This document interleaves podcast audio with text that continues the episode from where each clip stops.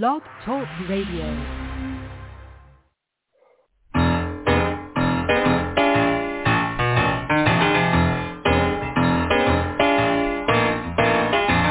You're listening to The Catch with John Fisher on Blog Talk Radio, connecting life to faith. World is trying to get it together, trying to help their fellow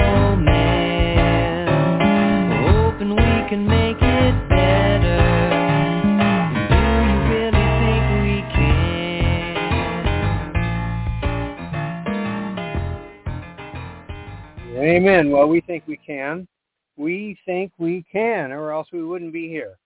And uh, uh, that's the joy of this half hour, is uh, to meet with people who I get the privilege of introducing you to, who are all people who are out in the world one way or another uh, making a difference. And uh, their insights and words of encouragement will help us all to do the same. And uh, that's why we're here. Uh, that's that's why we're committed to uh, grace turned outward, like to, we it's what we like to call it here at the Catch. Grace turned outward, God's incredible grace to us, which once you have experienced it, and once you have been forgiven and seen yourself as a scoundrel you really are, and then you get forgiven and realize that God looks on you and sees sees his son and sees perfection and you just you didn't do a thing. You just uh you just received it. And uh that what that does is uh make you want to turn around and give that same grace to everybody. So that's that's what we're here to do is uh, help you do that. And our guest uh, today is someone that is not new to our audience by any by any stretch. We've had him a number of times on uh, Blog Talk Radio, and uh, then in our in our in our recent uh, step into uh, creating a new song, which we'll be having more to talk about later on. But uh, please welcome back to Blog Talk Radio our good friend Paul Clark. Welcome, Paul. Thank you, John, and welcome to hear all the people tonight listening. So um, Yeah. I can hear them all talking. Hear them talking right now? Hear, Yeah. I hear, I hear them. No, nope, I don't hear them. no, it's great. To, it's always great to be on your show, John, because we always have a good time. It's always in the spirit. The Holy Spirit shows up, and he called me this afternoon, and I said, "Yeah, I'll do it. Sounds great." It was it was always a joy. Cool, cool. Uh, now you you are at your home in uh, in Missouri. Is that right? A little town called Hermann, Missouri. Two N's. H E R M A N N. It's uh, about an hour southwest of St. Louis. Uh, Heidi and I moved down here uh, into an 1837 stone wine um, cellar house, Art Stone Winery. Uh, it's connected also to a log cabin. It's a 14-acre lake. It's gorgeous, and we love it. It's a little town of 2,000. It's like being in high school. We're in a little bubble down here. Everybody's very uh, patriotic, very free, and it's not some utopia. The history of this, without getting as time goes by so fast, but in 1837, 192 Germans from Philadelphia came out here to to build a German utopia. Our main street, Market Street, is exact width of what Philadelphia was in 1837. So, anyway, Wow. a lot of things. Uh, they came out here to grow wine, and they were told that the weather was really fantastic in December. So, 192 brave souls came out through the wilderness to Hermann, Missouri, on the Missouri River in December. Now, it's not Santa Barbara out here in December. It's it's it's bad, and half the people died the first winters. Quieter up Wow. there. So, anyway, Wow. a lot of uh, history here. A lot of families, still a lot of families are four and five generations of the from the beginner. So it's uh, it's a lovely place to live right now. It's a little bubble. If we stayed here all the time, it might be too much of a bubble. But we like going out still and traveling and doing concerts and preaching the gospel. But but we've also got quite a little foothold here in town that we've built a lot of great friendships and uh, have made an impact for the gospel for sure. Uh, it's wonderful. That's wonderful. Um, you tell I, I, I just briefly remember you telling me a story about um, about one of your neighbors. Oh God, I don't remember that much about it. One of your neighbors who you found out was a Christian, uh, older lady. Um, am I am I ringing any bells? Well, uh, we do have a neighbor who's a wonderful Japanese lady just up the hill from us, uh, who's a believer. Uh, our next door neighbor down the lake a ways is the worship leader of the church we were attending when we first moved here. Uh-huh. And her husband. But, but um, we've made some really unique friendships here, uh, really unique. I mean, one of my favorite things is we don't have TV, so I went down to the local bar where all the locals go. Now, we have 16 wineries and seven distilleries in this little county here. This is called, this basically the Napa Valley of the Midwest. No and, kidding. Uh, people people ask us all the time, "Hey, let me buy you a glass of wine." Uh, sorry, we don't drink. Oh, hey, how about a steak? Oh, and we're vegetarians. What in the heck did you move to Hermann for?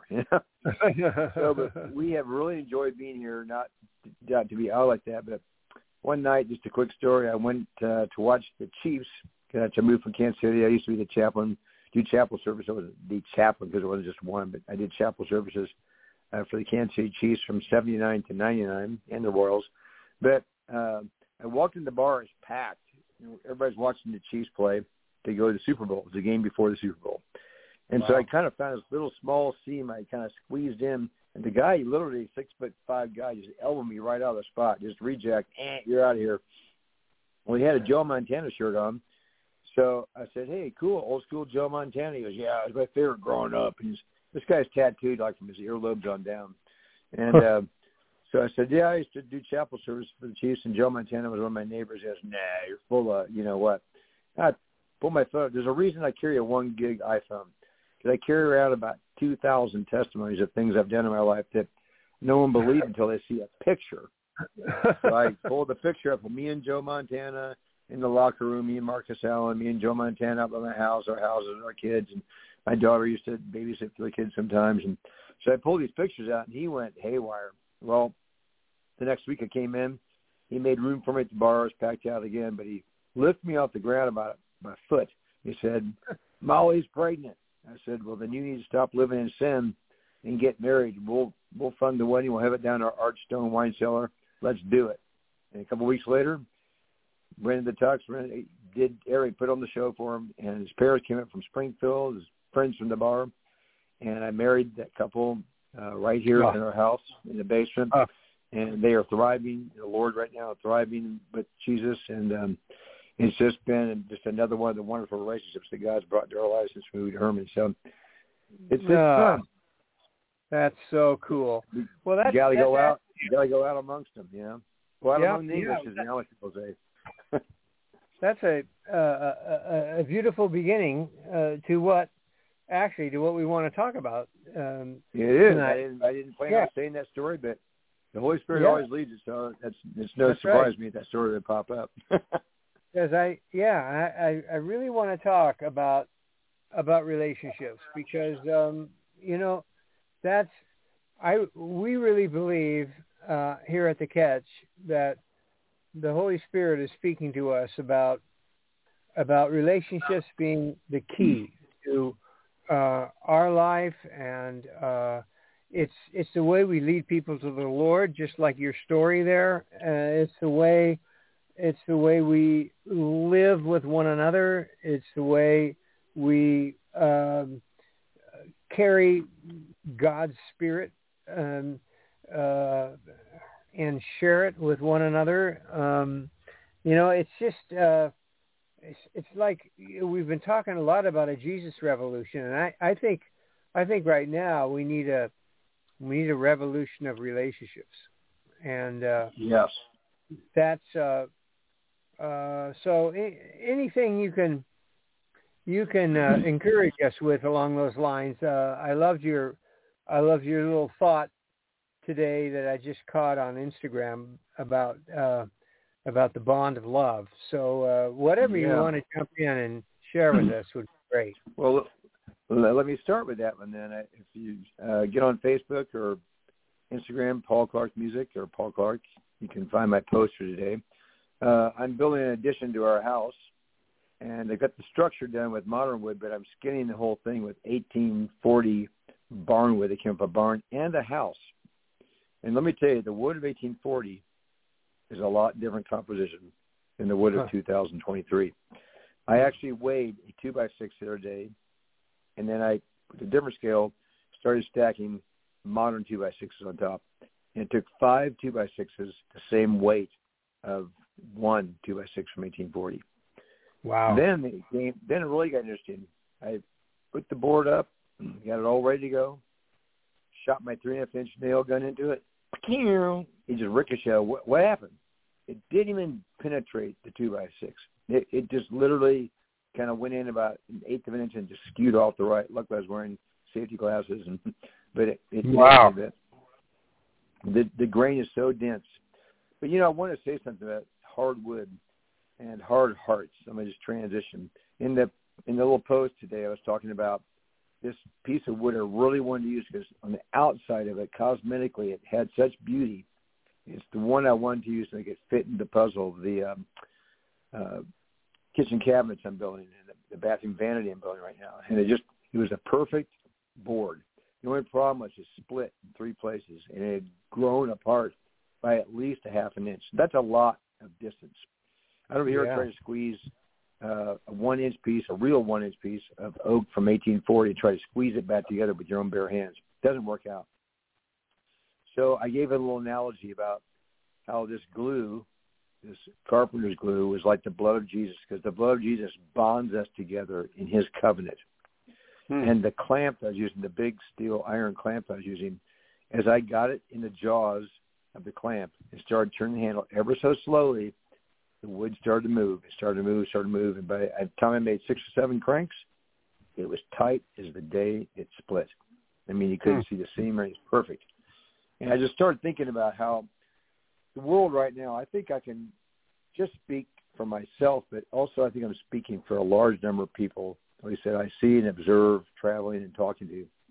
People are really tired of broken relationships. Hmm. People are tired of all the division that came through COVID, all the people that couldn't go to weddings, couldn't see their parents in the hospital, couldn't go to funerals, couldn't go to church. Could, this relationships took a hit and broke down. Family members divided, fathers and mothers against their children. I mean, just relationships took a huge hit through all the political pressure uh, of the compliance, and people are exhausted from it. Even though COVID supposedly over and stuff, the division has not stopped. In fact, it's continued because that is Satan's plan, is to Hmm. conquer and divide. This is not an old, a new trick. This is, I mean, go for me, it goes back to Karl Marx. You know, 1848, 1850. It's conquer, divide, hang ten rich people, start things on fire, and start a revolution. You know, burn things down. So I just look at all the relationships of people. Their relationships have burnt down. They're they're ones that people they really loved, and they're tired of their relationships burning down. Every relationship seems to be under immense pressure right now. It Doesn't matter if Hmm. it's your marriage, your children, your coworkers at work. People are feeling the pressure. They're feeling financial pressure. They're feeling political pressure. They're feeling religious pressure. There's you know talks of revival, but you know where is it? I just watched an incredibly depressing show on uh, 60 million Russian Christians, you know, being tortured and killed over a long number of decades. But ah, it just Mm. made me so sad. But I was this morning. I was reading just the Word of God, no no particular read through the Bible thing, or anything, just. But I opened up Colossians. I came to a verse. Um, let me just read this real quick. It says, "Therefore, as the, this is uh, Colossians three twelve. I'm going to read twelve through fourteen twelve through fifteen. But I'll set it up with this. Therefore, as the elect of God, holy and beloved, put on tender mercies, kindness, humility, meekness, long suffering, bearing with one another, and forgiving one another. If anyone has complaints against another, even as Christ forgave you, so you must do also. Now that's I'm gonna stop there for a second because Wow. does that sound like what we're seeing a lot of on the street today? Tender mercies? No. Kindness, No. no. Humility, no. Meekness, no. Long suffering, no. Forbearance, no. You know, the big word is tolerance, but the, the people that are yelling tolerance are the most violent people. Those angry people. They're like, tolerate me. I I demand you to tolerate me. You know, it's like what in the world? So let's move on. So it says, but a verse A L L, three little letters above all. All is all. All is not partial. It's not a percentage. Above all these things, so the ones I listed before, above all these things, put on love, which is the bond of perfection. And I was using Hmm. that board as an analogy that the bond, the bonding agent, the blood of Jesus, is the bonding agent that not only holds us in relationship with Jesus Christ, with Father, Son, Holy Spirit, but is the only bond that truly brings us together as a community of believers. It's the only hope that people without Christ have to be truly bonded to faithful people that love them. Relationships go along for a while, move into girlfriend, whatever, boom, it blows up, right? Even Yeah. in a good marriage, you have things that come against you that try to blow it up. But what is it that holds it together? It's the bond of covenant that brings you back together, brings you back to that place of humility, brings you back to that place of, of meekness and saying, I don't know if I was wrong or not wrong. It's not important to me now. I just want to be one with you. I want to be one with you. The starvation factor of wanting to be one, not wanting to be alone, not wanting to be just lost in your own oneness. Uh, that is Hmm. the cry of the human heart. We have to belong. Adam was alone. It wasn't good.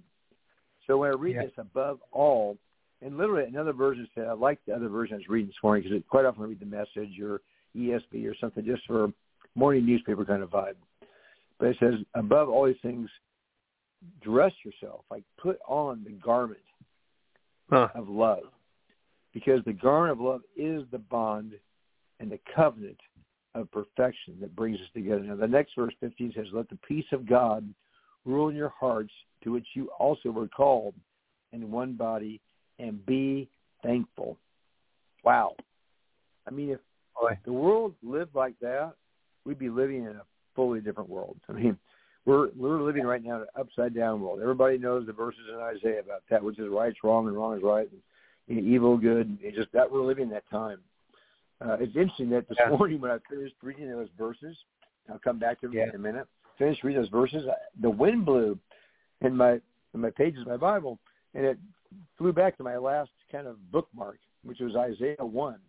If you ever read Isaiah one, man, it's it's pretty pretty dark. I mean, it's about the sinful nation, people laden with iniquity, and evildoers, and children of the corruptors, and they provoke the Lord to anger, and you know, it's just it just goes right down the list of Sodom and Gomorrah. Just I mean, everything, the multitudes and multitudes, and and the Lord has His answer. You know, I'm sick of your your moons, your Sabbaths, your festivals, your assemblies, your sacrifices. I'm sick of that stuff. You know, they're trouble to me. God says, I'm weary of bearing them.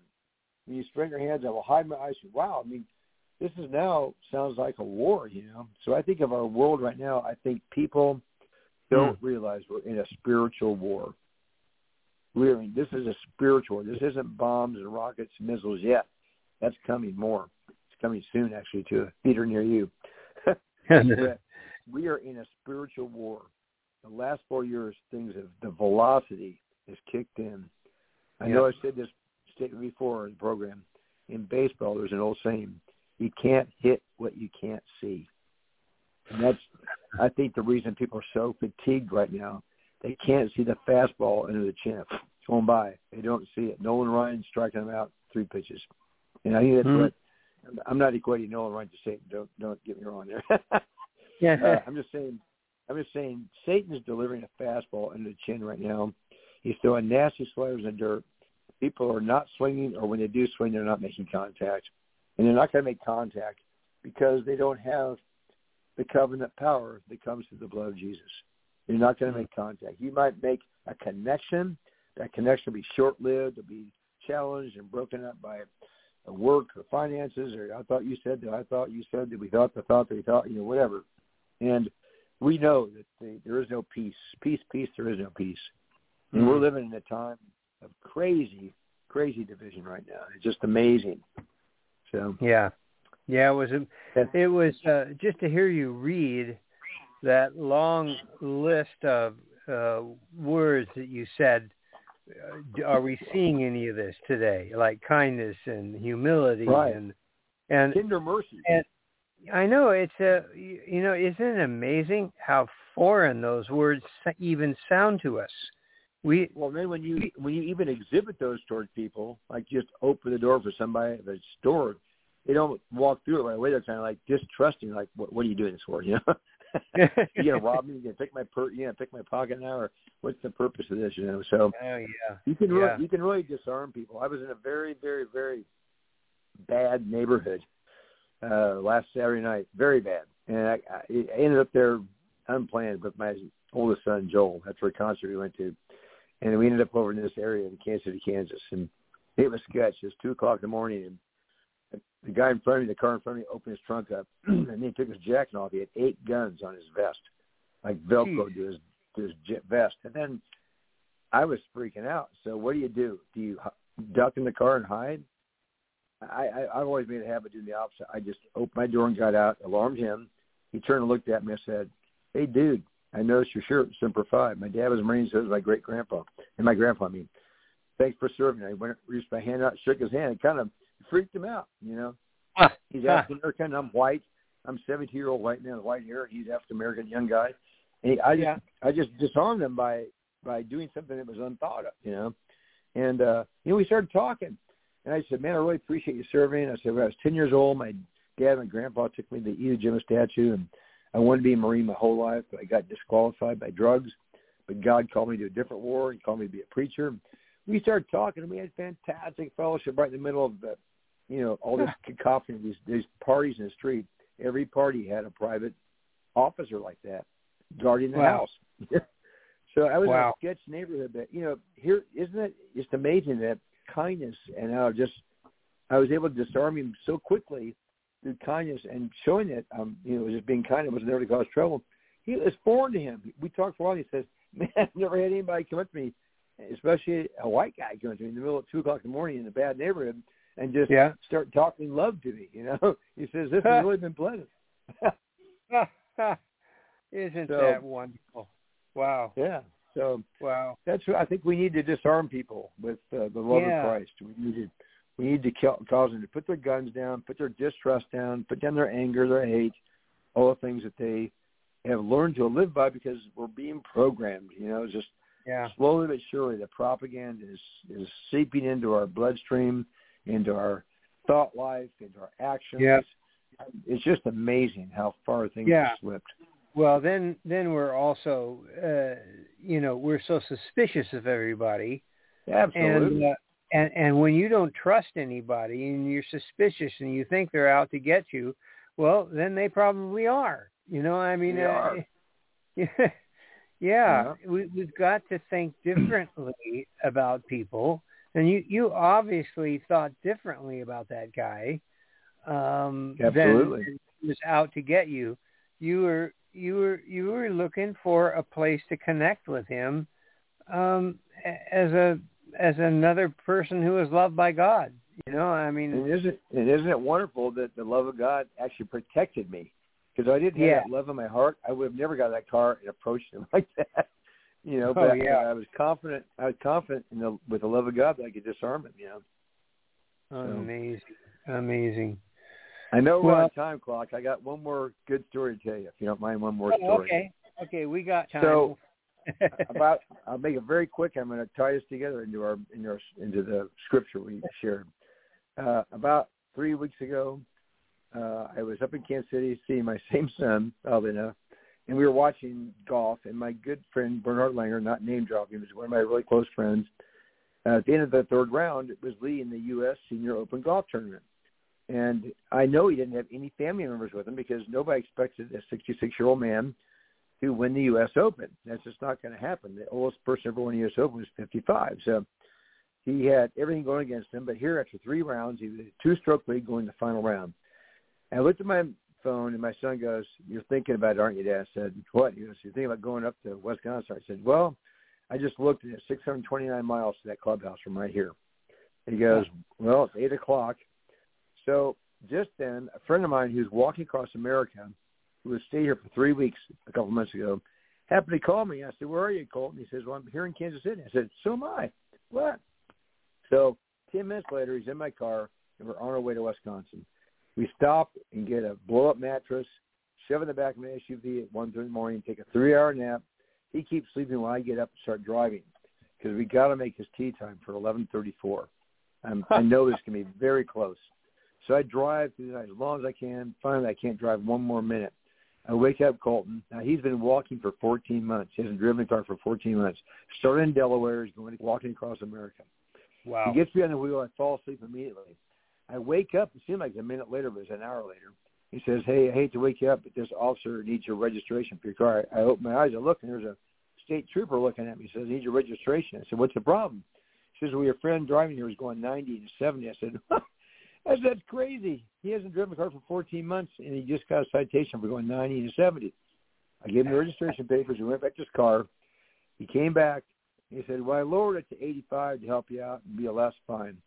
Why my phone going recording? Because I thought it was funny, you know, that we were getting stopped. And all of a sudden Yeah. he goes, he lowered to 85. I go, just a second. If he's going 90, he's going 90. Why are you lowering to 85? Because you're officer of the law. You're supposed to be keeping the truth. But now you're not telling the truth. It's sort of like, you know, proving yourself to be an evildoer rather than an officer. Whoa. He looked at me like he looked at me like I was on drugs or something, you know. And I said, Well, if he's going ninety, he's going ninety. He just looks at me and he walks away. He says, "Have a nice day," and he walks away. he could. He, he was shocked by the truth. I think that's the point I want to make is that people will be shocked if we speak the truth in love, if we, you know, offer up our tender mercies, the, kindness, the humility, the, the agape love that comes through His strength. Once again, His strength, not our strength. The, the bar clamps prove that it pulled together. My strength cannot pull the oak together. The bar clamps and the glue did. And that's where we've got to, we've got to put our trust and let the power of the Holy Spirit through His agape love be our confidence. Wow. Wow. That's amazing. Well, did you make did you make tee time? We got there at 11:31. The P, the USGA called me. The president called me. She said, "I've got a parking space right by the clubhouse. There's an officer waiting for you at Lot B." We entered Lot B. We drove up to the players' parking lot. The first space got out. She gave us our lanyards. We threw them on our necks. We ran down between the first between the practice green and the first tee. I saw Bernhard. He saw me. I said, "Hey, bro!" High five each other. He walked up the tee. He was planning us to guide a local. 10,000 people in the course all pulling for Jerry Kelly, who's a great guy, a good guy. But, you know, Bernhard was severely outnumbered. And Bernhard, just full of happiness that we were there, I'm sure it helped that he went out there and birdied one, two, four, six, and nine. He had a three-stroke lead the turn. He won by two strokes. So it was really a blast. And here's a little caveat to the end of the story. I brought the citation. It's about two feet long by a foot wide. I mean, it just goes on forever, and all the information on it. And Bernhard saw it took his sharpie because he was signing all these USGA things for their flags and and uh, you know posters and stuff. He grabs Colton's ticket. He puts to Colton. Thanks for going fast, Bernhard Langer. he could. He, Thanks he for going fast. He- Thanks for going fast. He he thought the story was fantastic. He said, "Thanks for being on time for my tee time." Uh, oh, that's a great. That's a great Sometimes story. speed kills in the right way. So, tell the truth, return good for evil, love people, care about them. Uh, boy, all all the things that God wants us to be are so going to stick out these days. They they are because wasn't just- that the wasn't that wasn't that the, the power though, of the Jesus movement? The explosive Yeah. power of everybody witnessing in love. People That's couldn't true. handle it. People couldn't handle it. They were they were like offended because you're like we're loving them so hard. They're like I can't handle all this love. Are you, why are you doing this? You know? Oh wow, that's great. Well, Paul, thank you so much. It's always wonderful to uh, chat with you, and thanks for this very practical uh, help today. And uh, I think you've given us some some things to think about. I like the uh, word you use, practical. Because usually right now today, Yeah, every talk show and stuff, you know, they want to hyper spiritualize and bring out things that are new Yeah. and unspoken. So just get back to basics here. Gotta love each other. Back to basics. Okay, my friend. Love you. Love, Love to you. wife. Love to everybody the catch, and Yep. keep the work going Yep. in Jesus' name. Okay. Amen. I shall. Bye bye. Take Bye-bye. How was that, folks? That was wonderful. Always great. The Catch with to John have Paul. Fisher on Blog Talk Radio. God bless you. Connecting light to faith. Keep walking in love and in the Lord. You'll make a difference wherever you go. God bless. We can make